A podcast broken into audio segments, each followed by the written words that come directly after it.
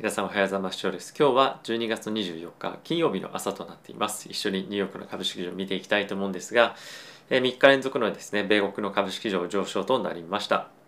え引き続き上昇はしているものの、え取引のボリュームについてはもちろんですね、かなり下がってきているので、まあ、この辺りはあの楽観視っていうのは、ま、してきているような状況ででは、え、あるんですけれども、まあ、そんなに勢いがこの後も続く続いていくかどうかっていうのは、まあ、ちょっと疑問かなと正直は思っております。まあ、いずれにせよ、まあ、最悪期を出したというような雰囲気はあると思いますし、やはりオミクロンへのまあ恐怖というか不安感っていうのは徐々に払拭されてきていると思うので、まあ、あとはですね、年明けやっぱり注目になってくるのは後ほどもちょっとご紹介をするんですが、やはりバイデン大統領のビルドバックベターのですね、インフラ法案というところのあの審議っていうのが、まあ、1月3日だったと思うんですけれども3日か4日ぐらいから始まるんですよね。なので、まあ、そのあたりいきなりなんかちょっとネガティブなニュースが出てきたりする可能性もやっぱやっぱりなきにしもあるなので、まあ、そのあたりは意識をしながら、まあ、慎重に引き続きあのポジションを積んでいくっていうところを僕はやっていきたいなと思っております。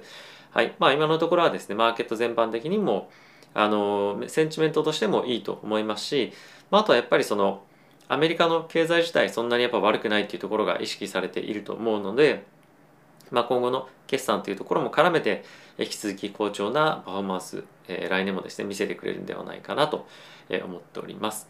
まあ、あとはですね、テスラがまあ今日5.57 5.75%上がってましたけれども、もうほぼほぼイーロン・マスクもですね、えー、税金支払うために、まあ、おおなんていうんですか、ほぼ全てのあの必要な分の株式の売却っていうのは、まあ、終わってますよということは言っていたので、まあ、この辺り非常に安心感出てきてまた上がってきてるのかなと。やっぱりこのテスラが上がってきてるっていうのは非常にマーケットとしてもなんとなくやっぱりセンチメントを測る一つのものになってるんじゃないかなっていうふうに思っていて、まあ、この辺りが上がってきてるというところでマーケット全般にもま安心感が一定程度出てるんではないかなと思っております。はい、ではここから指数見ていきたいと思うんですがその前に、えー、このチャンネルのですねサポートスポンサーしてくださっているのがファンズ株式会社様となっています。ファンズはですね、個人投資家が企業に対して貸付の形で、えー、投資をですね、できるというプラットフォームなので、ぜひご興味ある方は概要欄にチェあのリンク貼ってますのでチェックしてみてください。では、えー、見ていきたいと思うんですが、えー、まずはですね、ダウがプラスの0.55%、S&P が、えー、プラスの0.62%、ナスダックがプラスの0.85%、えー、ラッセル2000がプラスの1.12%となっておりました。えー、米国の10年債なんですけれども、まあ、金利はまあじわっと上がって、えー、1.495というところでまあ1.5%、まあ、回復するかどうかというところまで来ている感じですね。でドル円に関しても、えー、上昇してきておりまして114.41というところで、まあ、全般として非常にまあいいあのマーケットの状況なんではないかなと思っています。で金利に関してもある程度反発をしてきているので、まあ、この辺りはあのここ最近のオミクロン株オミクロン株への、まあ、恐怖からの米国株買い米国、えー、米国災害ですねっていうところがあったところが、まあ、徐々にあの緩和されてきているというような、まあ、流れかなと思っております。はい、あとはですね、引き続きここ最近注目して見ています、え原油なんですけれども、今日も1.43%上昇して、えー、73.8というところで引けている。まあ、この辺りは非常にマーケットへの安心感からの上昇かなと思うので、引き続きオイル、原油をですね、米国経済の、まあ、今後の方向性の見方の指標として見ていきたいなと思っております。はい。で、チャートちょっと見ていきたいんですが、えこちら S&P になりますけれども、まあ、もう少しでまたオールタイムハイ更新しそうな状況まで上がってきているというところで株式市場は、まあ、非常にあの安定感やっぱりあるなというところで、まあ、そんじょそこらのその不安感ぐらいじゃマーケット全然崩れないなっていうのは、まあ、今回の調,、まあ、調整と言っていいか分かりませんがあの少しの下げで、まあ、確認できたなというのはまた改めてあの、まあ、発見というかいいことだったんじゃないかなと思っております。はい、あとはですねちょっと気になるポイントとしてなんですけれども、えー、まあ先ほどもちょっと触れましたが、えー、まあまあ、テスラは、まあ、ボリュームそんなには落ちてませんが他のところも全部どんどんどんどん右から下がりに落ちてきてしまっているんですね。はい、落ちてきてしまっているというか落ちているので、まあ、この辺りはあの非常に全般的にあの、まあ、リクリティが非常に細ぼってきているので、まあ、ここでの上昇を楽観視するまあもちろんいいことなんですけれどもあのここで上昇しているからうわすごい勢いがあって上がってるみたいな感じっていうよりもやっぱりリクリティがないとあの売ってもあのバツンと価格下がってしまうだけなので、まあ、今もう売り手がいないっていうような状況だと思うので、まあ、そういったところは頭に入れながら今のマーケットをちょっと割り引いてみるというところも必要なんじゃないかなと思っています。はい、あとはですね仮想通貨の方がまた非常に好調というかあの反発反転をしてきていて、まあ、かなりここ最近仮想通貨と株式市場の相関がですね結構強くなってきているので、まあ、この辺りはあの何て言うんだろうまああんまり正直良くないかなと思っていてこういうタイミングっていうのは結構マクロのニュースが非常に注目を集めているポイントなので結構経済的に悪かったりとか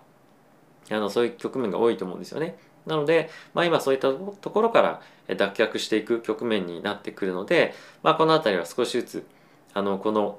何て言うんですかね相関高いような今の状況が、まあ、徐々に今のあの薄れていくんじゃないかなと思うんですけれども、まあ、薄れていく中で、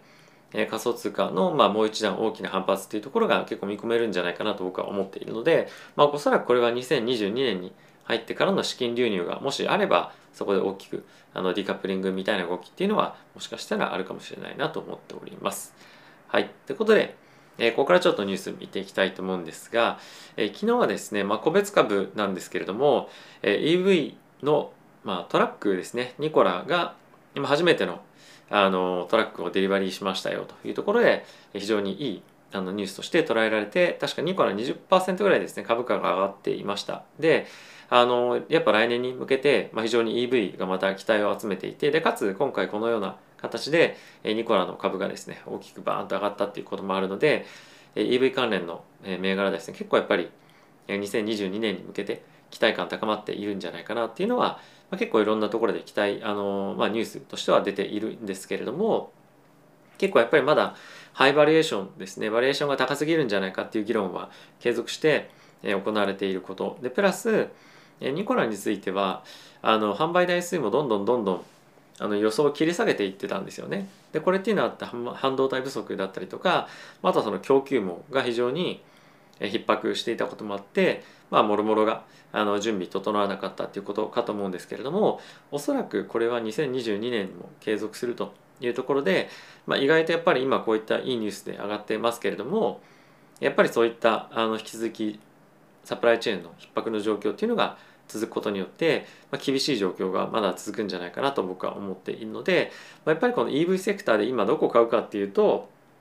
まあ、いくつかやっぱりいろいろとある中で、まあ、ここ最近割安にまあなっていてまたちょっともう戻ってきてしまってますけれども、まあ、テスラが、まあ、僕はやっぱり、まあ、一強じゃないかもしれませんがあの安心感して買える、まあ、銘柄なんじゃないかなと思いますしまたやっぱり非常にここ最近あのなんていうんですかね S&P とかへの投資というのが結構やっぱり流行ってるじゃないですかでそうなってくると必然的にもうテスラとかにしっかりと買いが入ってくるっていうようなものもあるので、まあ、そういった観点からも含めてやっぱりテスラをまずは第一候補として、まあ、EV セクターは攻めていきたいなっていうのは、まあ、正直ちょっとあるかなと思っています。まあ、リスク取って、まあ、そういった銘柄への投資っていうのもあるとは思うんですけれども、まあ、今やっぱりこのアメリカの経済だったりとか、まあ、世界経済も不安定な状況の中である程度その収益が読める成長が読めるっていうところに、まあ、資金集まりやすいと思うんですよね。今はそんなにあのイケイケみたいな相場でもないのでやっぱりその辺りは意識しながらしっかりと実績がありかつ成長が、まあ、より確実に見込める銘柄に、まあ、投資をしていくという流れにはまだ引き続きなっていくんじゃないかなと思っております。はい。で、ここからですね、ウォール・ストリート・ジャーナルの記事見ていきたいと思うんですが、えー、まずはですね、こちらのニュースから見ていきたいと思います。で先日ちょっとですね別のニュースでもご紹介をしたんですけれども、えー、先日はスコットランドともう一つ南アフリカですね南アフリカの、えーまあ、リサーチとしてオミクロンに関しては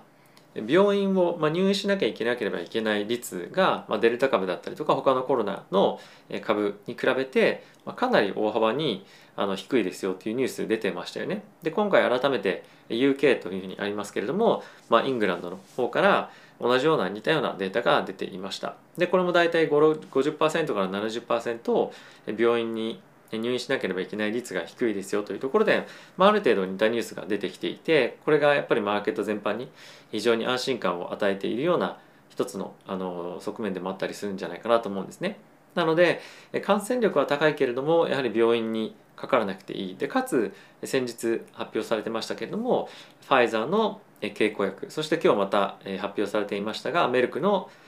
コロナに対しての経口剤ですね。薬を投与することによって、病院ではなくて、まあ、自宅での療養ができるというところにもなってきているので、まあ、医療崩壊だったりとかっていうところも、徐々に減ってくるんじゃないかなと思いますしやはりまあ家にあの入れる方がやっぱりその病院も他の本来っていう言い方はおかしいかもしれませんが他に手術が本当に必要な方とかにもしっかりと、え、そういった医療を提供できる環境も整ってくるというところでもありますしやはり病院が、ま、医療崩壊みたいになってきたりするとやはりマーケットのセンチメント非常に悪くなりやすいかと思うので、まあ、この辺りは一つ非常にいいニュースなんではないかなと思っています。でまあそんな中なんですがちょっと一旦あの見ておきたいのは、えー、南アフリカのですねこれ CDC、えっと、疾病管理センターだったと思うんですけれども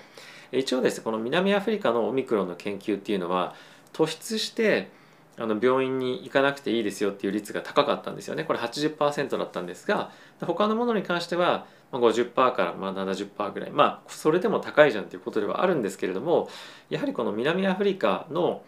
えー、その何て言うんですかねあのサンプル数をサンプル数というかサンプルの中身を見てみるとやっぱりアフリカっていうのは結構人口が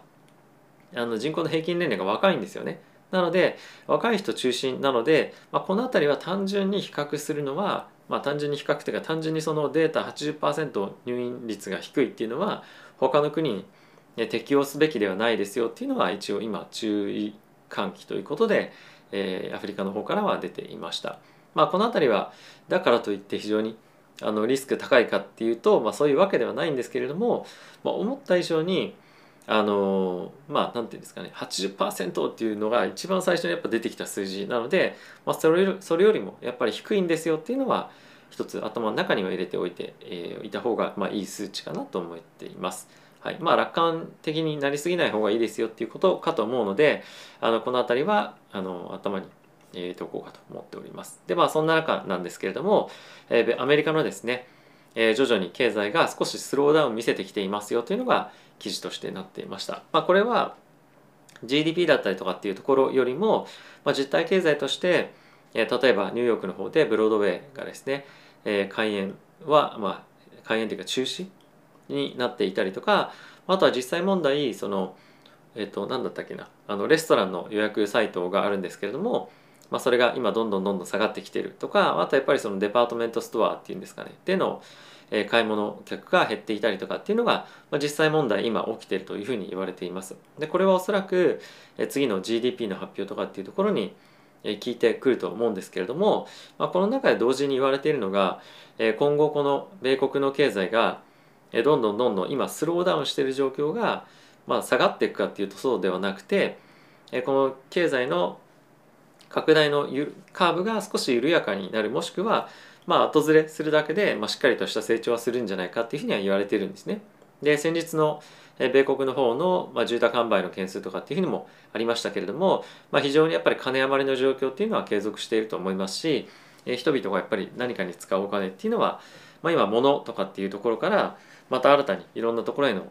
あの使用っていうところに今移ってきているようなタイミングでもあるとは思うのでやっぱり経済としては、まあ、しっかりと今後もまだ成長を続けていけるんじゃないかなとは思っているので、まあ、あまり僕は正直心配はしてないかなというところです。でやっぱりその来年、えー、GDP 発表が速報値として2021年第4クォーターの数字が出てくると思うんですけれども、まあ、それが悪くて米国の株が売られたとしても、まあ、ここはある程度そのオミクロンのタイミングで少しスローダウンしたっていうのもあると思うので、まあ、もし下がればですけども買っていっていい局面になるんじゃないかなと思っています。はい、で他なんですけれどもえー、っとですねこちらのウォール・ストリート・ジャーナルの方ではないですね。はい、ブルームバーグ行ってみましょう。で、えこちらさっきあったオミクロンの、え UK でのスタディですねに関してはやはり一番注目されている内容では、えあるかと思っていますあとはですねこれ日本のニュースなんですけれども、え三菱 UFJ がですねアジアを中心としたユニコーンに向けてデッドファイナンスをしていきますよということを発表していましたで、まあ、これは結構非常にいいあの、まあ、ニュースというかあのなんじゃないかなと思っていてやはりそのアメリカじゃないその日本のような、まあ、結構非常にコンサバな企業も今どんどんどんどんやっぱ海外出てるんですよね。で特に三菱 UFJ に関してはモルガン・スタンレーと、まああのまあ、買収っていうのもしていることもあるので、まあ、結構海外に対して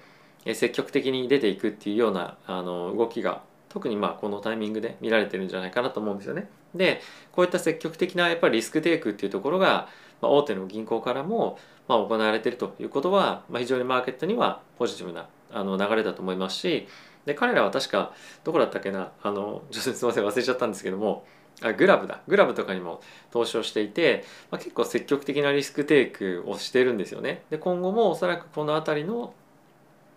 資金の貸し出しっていうのをどんどんどんどんやっぱ日本では貸してもしょうがないのでどんどんどんどんやっぱ外に対して、えー、出ていってるというのは、まあ、日本のマーケットにはやっぱりお金がなかなか、まあ、使いどころがないっていうところもあるとは思うんですけども、まあ、今が非常にあの経済的にも今後やっぱり世界経済の、成長が見込めるっていうところもあると思うのであのまあいいニュースとして僕はまあ捉えていきたいなとは思ってます。まあ、あとやっぱり日本の銀行が外に出ていくっていうのは日本にとっても非常にいいことあると思うので、まあ、この辺りはあの前向きですね応援という意味も込めて、えー、見ていきたいかなと思っております。もう一つご紹介したいニュースがあるんですけれどもちょっとこの表面のページからどっかに行ってしまったので、まあ、口頭でお説明したいと思うんですけれども今のこのサンタクロースクリスマスラリーみたいな感じでここ最近非常に上昇してきておりますけれども、まあ、ちょっと注意が必要ですよみたいな記事がブルームバーグで出てたんですね。でそれの内容としては、まあ、さっきもちょっと言ったんですけれどもやはりビルドバックベターインフラ法案に対しての審議が年明け始まるんですよね。なので、まあ、今のこのままいいえマーケットのセンチメントっていうのを継続して来年に入ったとしてもやはりその辺りで非常にネガティブなニュースが結構出てくる可能性もあるのでやはりま1月の時点でま非常に安定してえマーケットを推移していくとかっていうよりも、まあ、上がるかもしれませんけれども、まあ、非常にボラティティが高くなってくる可能性っていうのがあるので、まあ、このサンタクロースラリーとか、まあ、クリスマスラリーかクリスマスラリーが、ま非常にいい、え、モメンタムとしてあの継続していくかどうかっていうのは少し懐疑的に見ていた方がいいんではないかっていうような、まあ、記事がありましたと。はいまあ、これはちょっとさっきも触れたポイントではあるので簡単にさらっとご紹介をしたんですけれども、えー、まあいずれにせよですねあの2022年も米国の経済成長していくんじゃないかと僕は思っているのであのディップでは買いディップでは買い、まあ、継続してまあ別にフルポジである必要もないと思うんですけれどもあのしっかりとリスクを取って、え、やっていきたいと思っております。はいまあ、あと仮想通貨も非常にパフォーマンス戻ってきているので、まあ、この辺りもしっかりと積み増していきたいかなと思っております。はい。ということで、また、えー、今日も動画ご視聴ありがとうございました。非常に寒くなってきていますけれども、えー、ぜひですね、あのお出かけの際は、まあ、ジャケットしっかり着ていただいたりとか、まあ、あとはですね、家で過ごす時も、あのまあ、もうこんな年末ですので、